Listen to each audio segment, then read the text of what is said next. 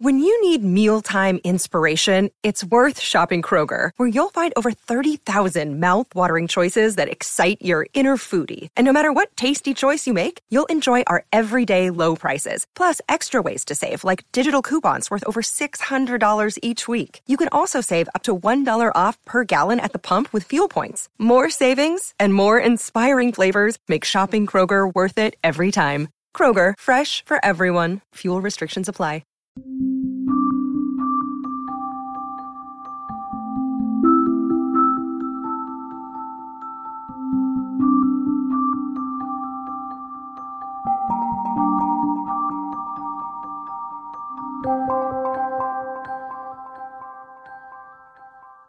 Hello and welcome to another episode of The Soul of Business with Blaine Bartlett. I am your host, Blaine Bartlett, and today I have got, uh, now this is going to date me a little bit here, but I've got somebody that I've known since the nineteen seventies on the show. Uh, actually, the night I think it was about nineteen seventy-seven, maybe nineteen seventy-eight when I first met Russell, and uh, his career has been fascinating. Uh, and he's done some just absolutely amazing things with some you know, truly incredible people. And you're going to discover uh, all of that as we go uh, into the conversation today. Um, but just by way of just a real quick uh, bio, and I'm not going to certainly read his entire bio here because that gets real boring real fast, but I do want to just uh, contextualize something here. Um, he's got over fifty years of consulting and speaking work, uh, as well as coaching work. As a matter of fact, you can get some free coaching from him when you go to your uh, go to his website, which I'll you know, make available in the show notes, and we'll talk about that. Um, but he's an internationally recognized expert in personal and organizational transformation, and it's the transformation piece that's really important here. Uh, he's literally helped thousands of people around the world create balance and success, and there's been over two million people that have gone through programs that Russell has uh, uh, developed and facilitated.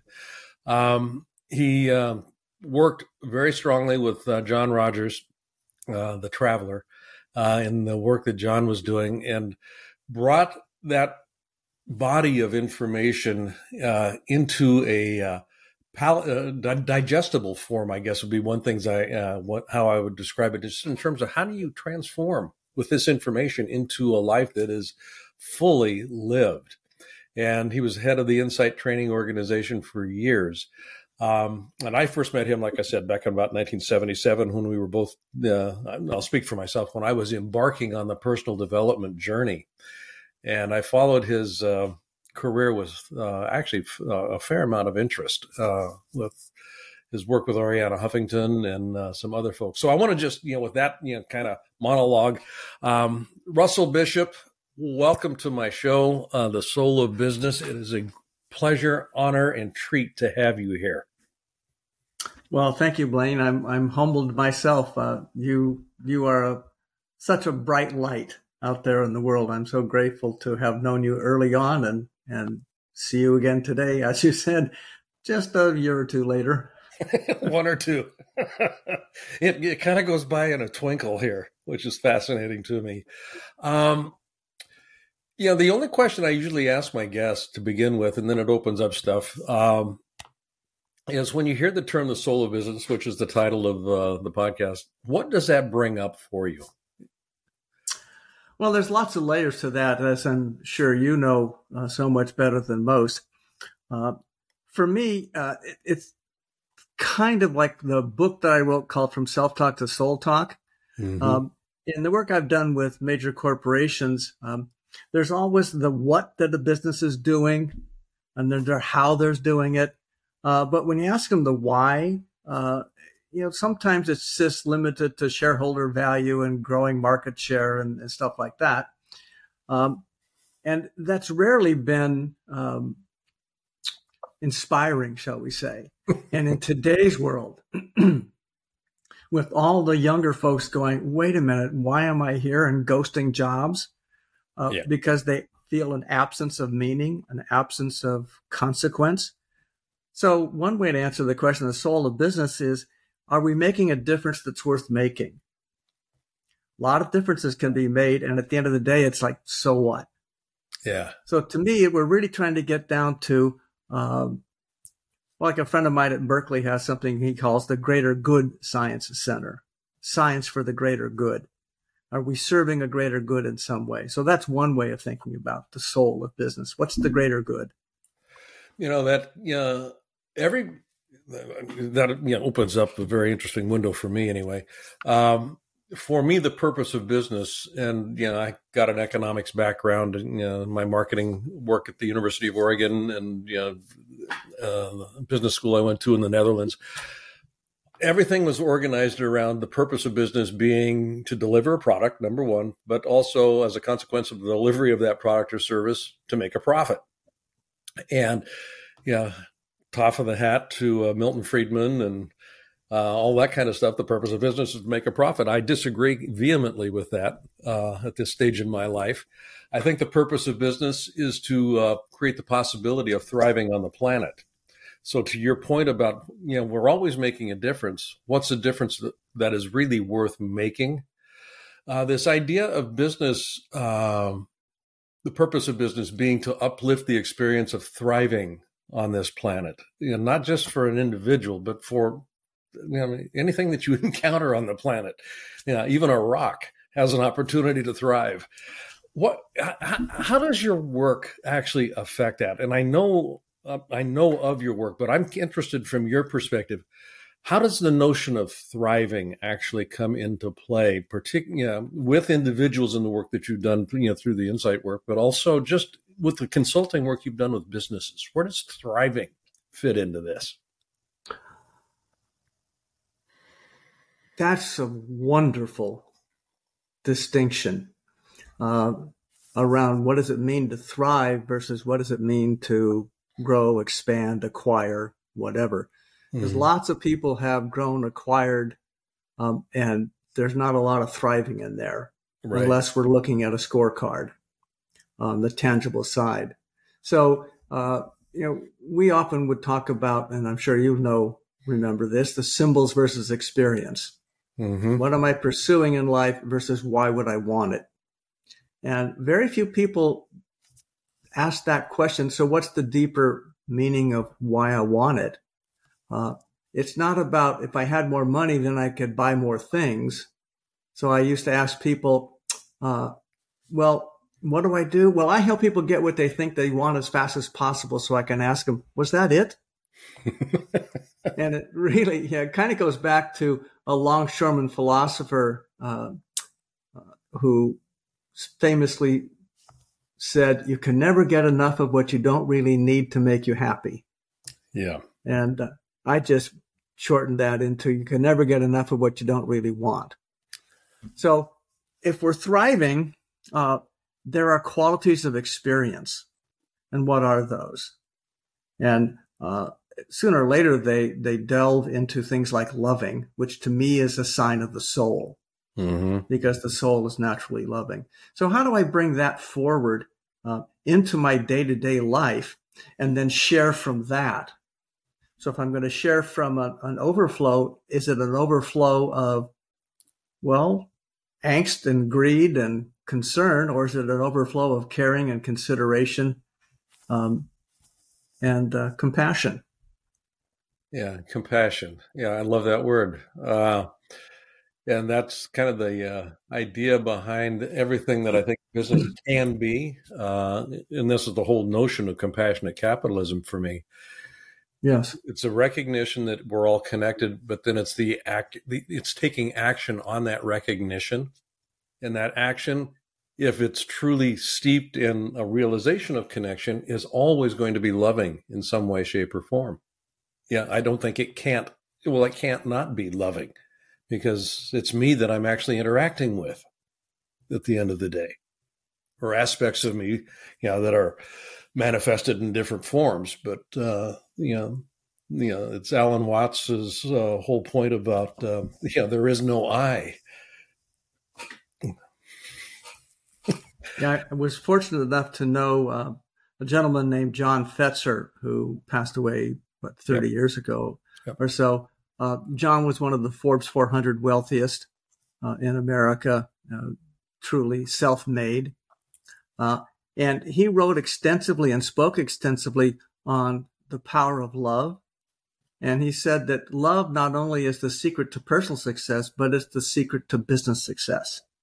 And so everything he did, which was very mundane in many ways, he, he started the uh, chains of radio stations and then cable stations. He owned the Detroit Tigers. I mean, you don't look at those and go, wow, there's a lofty thing. But what he tried to do was infuse the businesses and the people he worked with with love. Mm-hmm. uh, and, and then people loved doing the work.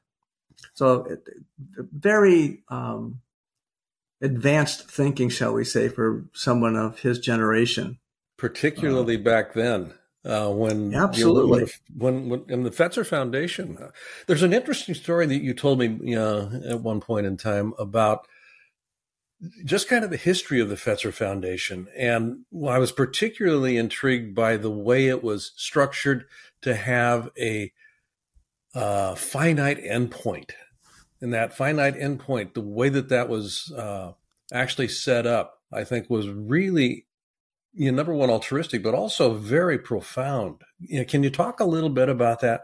So John Fetzer, an interesting gentleman, uh, he survived the Spanish flu in nineteen eighteen, having been told by his doctor and his parents that he probably wouldn't survive the night. He apparently had some kind of spiritual awakening. And the next morning said, well, if, if this has happened, then I'm supposed to be doing something much more significant. And he's going to make his life around spiritual awakening. And so he studied all manner of spiritual pursuits, from the Theosophical Society. He studied, studied Edgar Cayce's work. He was initiated by the Maharishi into T M. Uh, he was the first student ever of the Course in Miracles. And it goes on and on and on. He was very eclectic. And Uh, twenty years or so before he passed away, remembering he was one of the Forbes four hundred wealthiest, he uh, donated almost his entire fortune to set up two foundations, the Fetzer Foundation, which was dedicated to exploring the interconnection between science and spirituality, and the uh, Fetzer Memorial Trust, which was to promulgate uh, his legacy. Now, for most, legacy means something about your ego.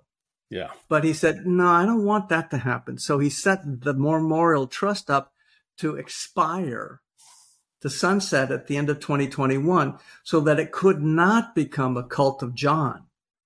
But it was about funding work that helped people find a spiritual path that was to their own liking. Uh, and, you know, that's a very conscious thing to do, for sure. Yeah. But uh, I think that's probably what you're referring to with that it, question it, about John. It, absolutely. Yeah. The, the, 'cause that question of legacy comes up a lot. I'm, I'm doing a fair amount of work right now with, uh, with, um, um, family offices. And these are some of the, the wealthiest people on the planet, and they've got offices, you know, to kind of administer that wealth. And, um, a family I was working with not too long ago, uh, one of them, you know, referenced, Um, that it seemed to be true in the family that the assets were more important than the relationships. Sure. And that was an epiphany for a number of people that were in the family to have that spoken out loud.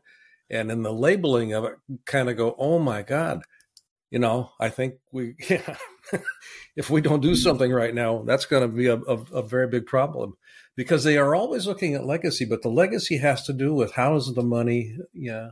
What's what's the good that the money is doing? If you think of money as purely as as, as energy, sure. What's that energy being transformed into? And that's, I think, where it, it, it's not about creating an edifice. Uh, it's about, you know, what's the difference that makes a difference? What kind of a, what kind of good can this energy be used to generate? Yeah, you know, long term, the fulfillment that you know that uh, of a dream uh, comes to mind here. Um, When you're thinking about, you know, the, this question, you know, I mean, this question of legacy, I mean, one of the clients I was working with years ago uh, was complaining about, you know, his experience in uh, his family, and uh, business wasn't going so well, although it was highly successful. And I looked at him and said, you know, you know just make a name up here. I said, Tommy, uh, it, it appears to me that your wallet is fuller than your life right now. And yeah, he's, and that absolutely stopped him. And he said, you know, that's absolutely true. My wallet is fuller than my life. How do I get myself back on track? And this is where I want to bring in, if I can, uh, Russell here, from self-talk to soul-talk. there's a there's a way to listen to what wants to emerge that we have become so divorced from that most of us never find a way to hear that voice that can point us in a direction that is fulfilling, not just another iterative, you know, step along the way towards what we think success is supposed to be.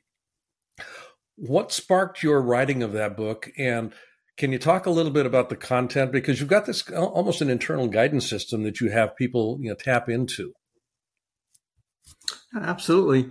Um, when I, uh, well, if I go way back into the sixties, uh, I was inspired. I was studying to be a clinical psychologist. I read Fritz Perls' uh, brand new book at the time called Gestalt Therapy Verbatim. Mm-hmm. And he he had one phrase in there that was so powerful. He said, um, simple awareness can be curative.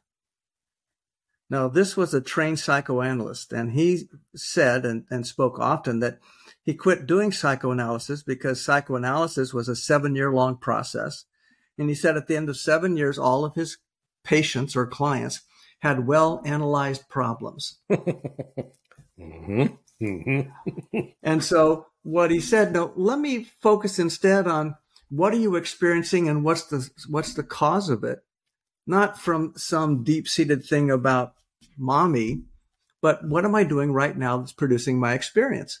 And as soon as a person becomes aware of something that's producing their pain or producing their joy, they have more awareness about how to make choices going forward.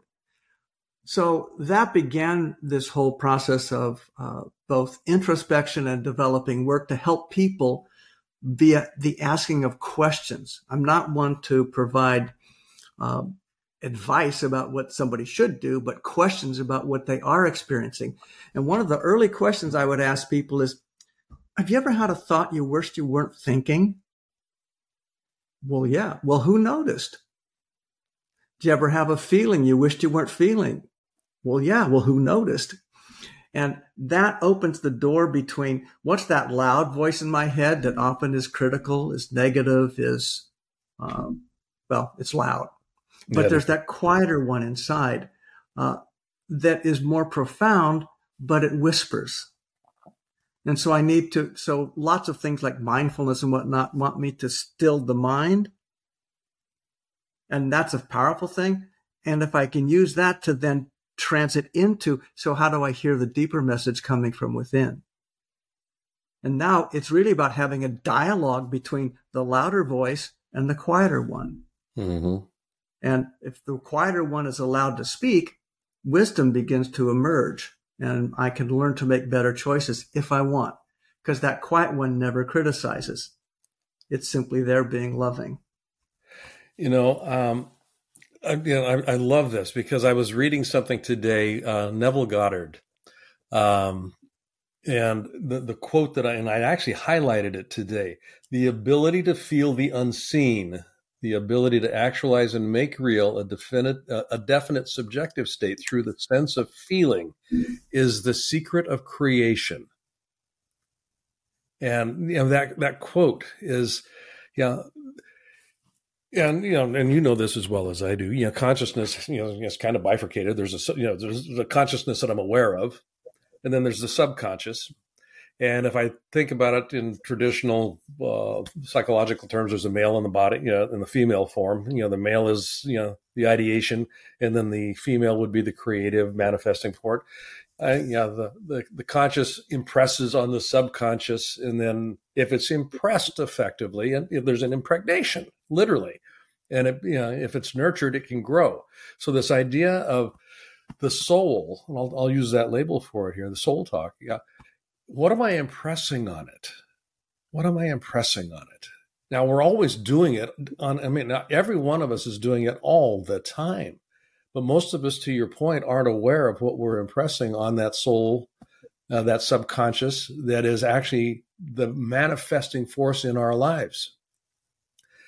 And I've got to assume, uh, although I you know, don't have firsthand experience with the work that you've done with uh, this in the Insight, but that was a lot of the work at Insight, I think, wasn't it? Was, you know, giving voice and recognition, first of all, but then voice to that soul so that it could actually, you know, speak, speak, uh, not in words as much as form. What does it, you know, what does it begin to manifest? So I know there's a question in there somewhere. So uh, in your work with your clients, uh, in the work that you're doing today, how do you, and this is a question that, you know, I've wrestled with because it's always different in some way, but generically, is there a way that you actually, you know, have codified a, an approach to actually having people begin to do this process outside of the traditional, you know, just be mindful, let's go meditate, that sort of a thing? Yeah. How do you actually get people to, to recognize that there's something there? And then as a consequence of that recognition, as you said here, simple awareness can be curative.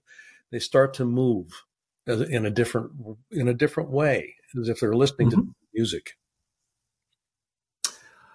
Well, it's um, it's one of those things that's extraordinarily simple, just often not very easy.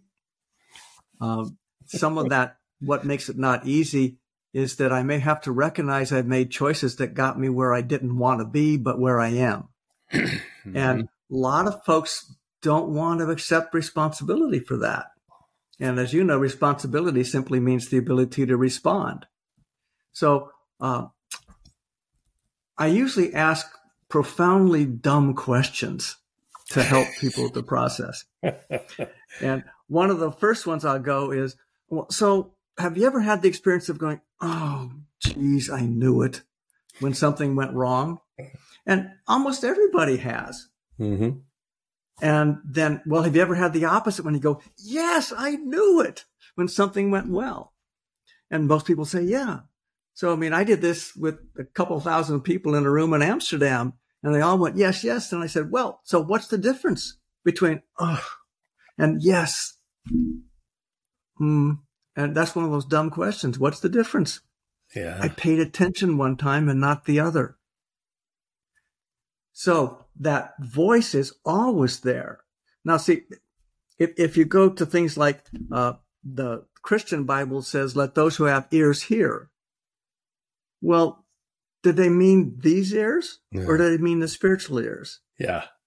Uh, Frances Hesselbein uh, is a lovely, lovely woman who passed away last year, but yep. uh, I, I hadn't seen her in maybe fifteen years. And I was in her Park Avenue office in New York. And uh, she didn't say, oh, Russell, how have you been? What are you up to? What's new? All that stuff. She just looked at me. She said, Russell, what are you seeing that's not yet visible? Whoa, what a Whoa. great question. Whoa. Yeah. So, uh, you know, we used to do this work and still do about victim and accountable. Mm-hmm. So if we ask a person to tell a story where they felt victimized in their life and then tell it again, pretending as though they were accountable, most people will see they made choices that they denied having made, but it, yet it set up the circumstance for something to show up. So that's a retrospective look. And the nice thing is that whether it's, oh, God, what, or, oh, yes, or the or had a thought and wished I weren't, all of those let people recognize that we're not talking about something that other people do. Yeah. This is something they themselves do. And so now we get to say, well, if it was, oh, or yes, or oh my God, or, or whatever, what are you, choices are you making right now, this instant? And now project forward, what's the pathway they're leading toward? Because make no mistake, today's choice is on an energetic path somewhere. Yep. You just have to decide if the somewhere is worth getting to. Which goes back to, again, the, you know, kind of my label for it is for the sake of what am I even doing this? And most people aren't clear about that. They've got not. Absolutely. A, yeah. They're just kind of automatic. They look in the rearview mirror and go, how'd I get here? Uh, when I, uh, I took on the, the Fetzer Trust uh, as a client uh, about four years before their sunset. And I was asked to facilitate uh, a board retreat. And so I asked them, what's the purpose of uh, the Fetzer Memorial Trust? And, you know, so we wrote it up on an easel pad. And at the end of it, I turned the period into two words. I put a comma and wrote, so that, and had them focus on what's the so that. If we did all of that, what would be true?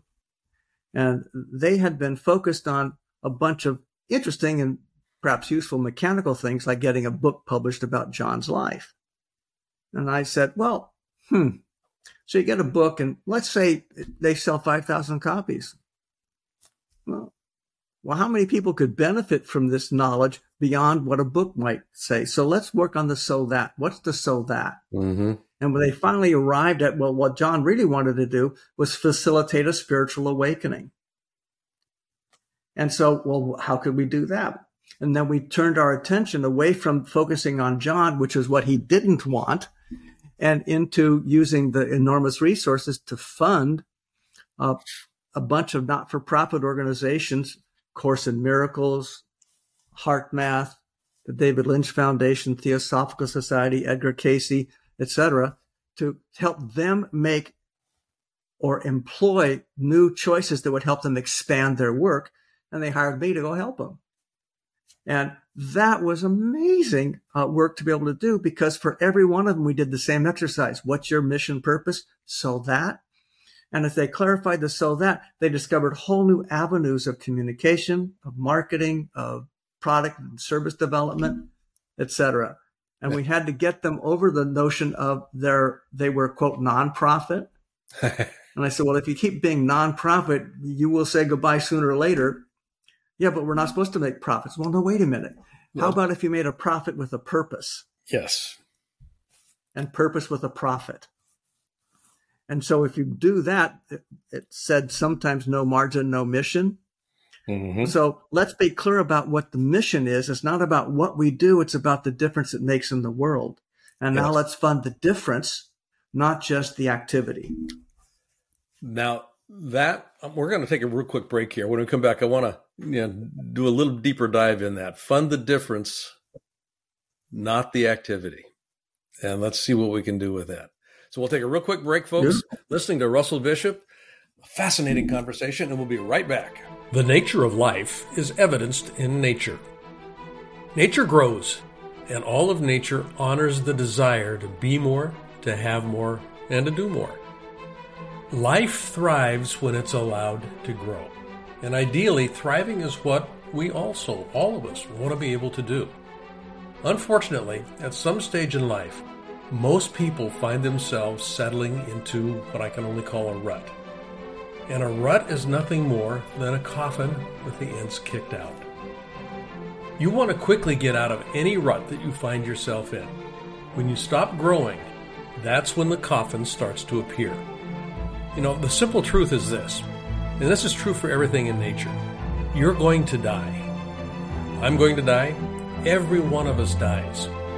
So the question we need to come to grips with is not, are we going to die? The question nature asks us to answer is, are we truly living?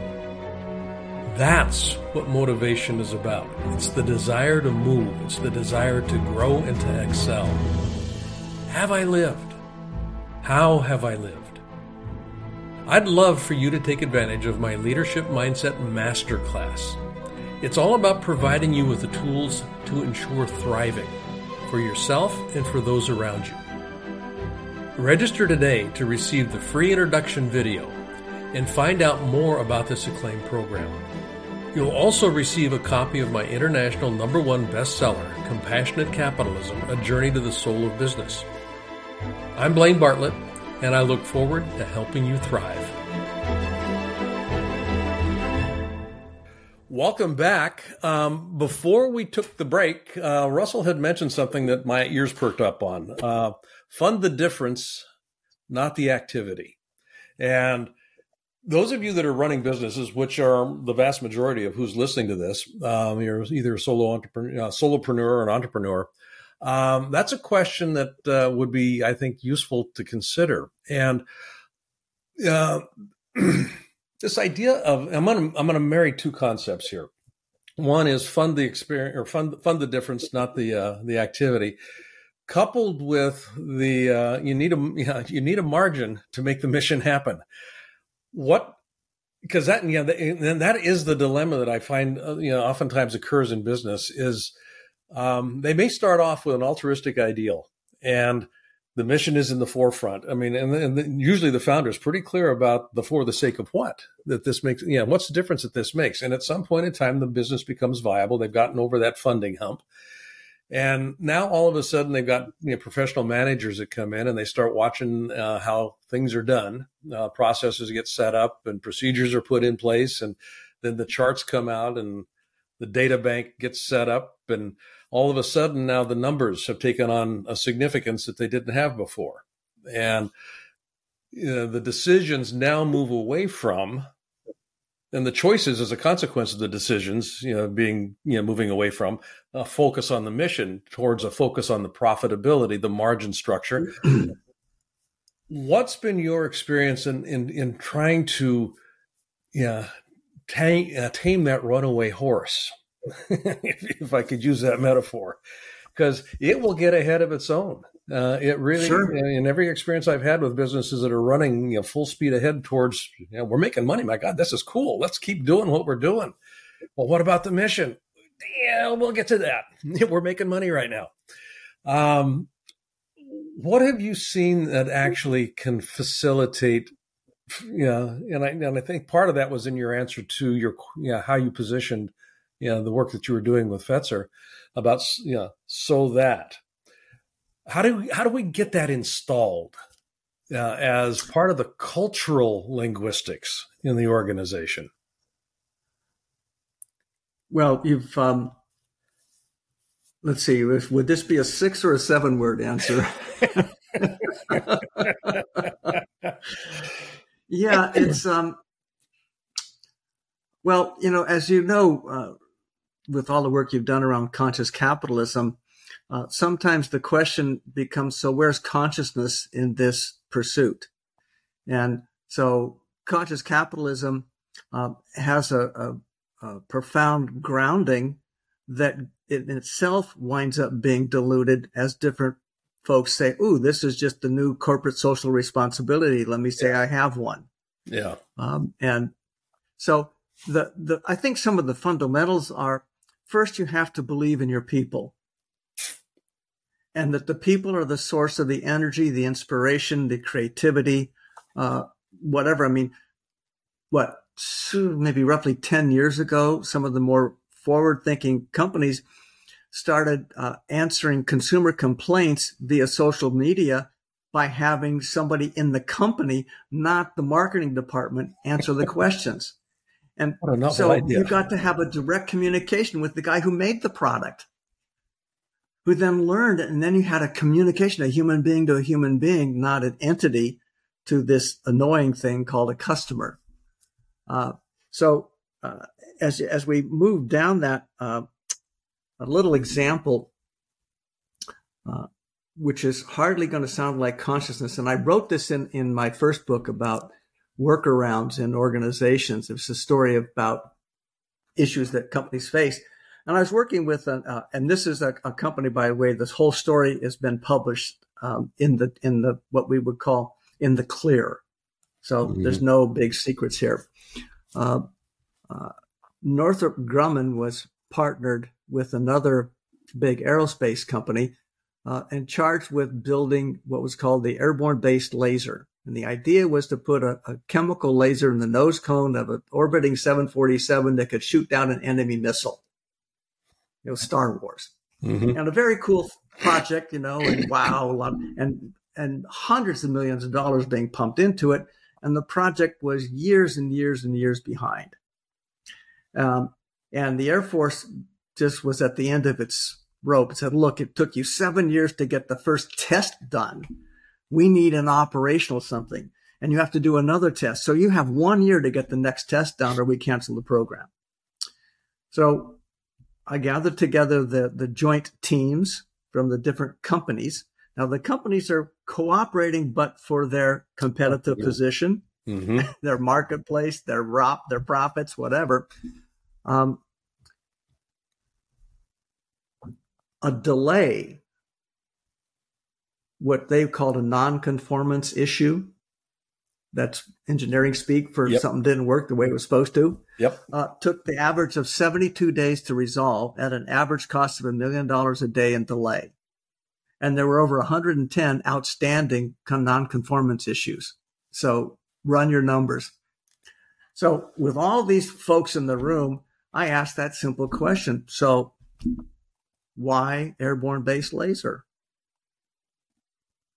And at first they go into the science and they go into this and they go, yeah, but but why is that important? Well, why is that important? Okay, you have to keep asking, yep. What's the deeper purpose to that? What? So it peels off the proverbial layer of the onion.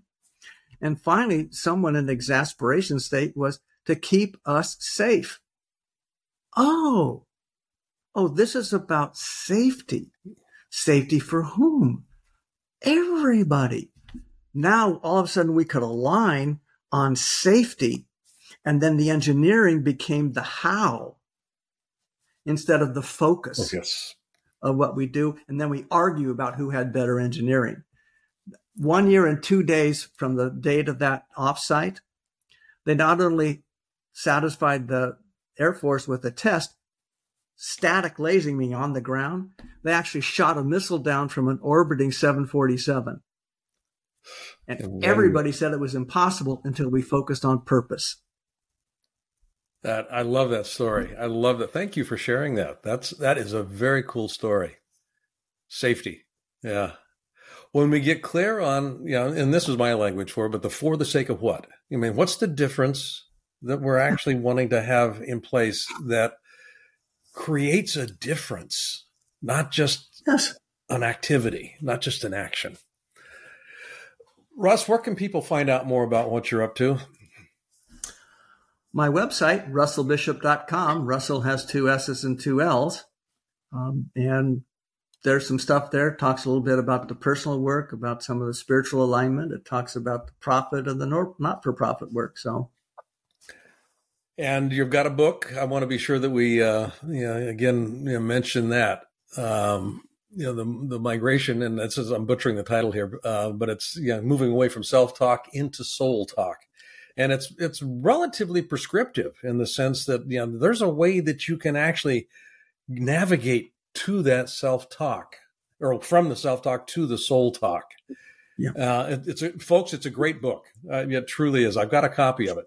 It's a great book, and you need to uh, pick that up. You can find it on his website as well as Amazon. For Amazon's where I got my copy. So um, I want to thank you.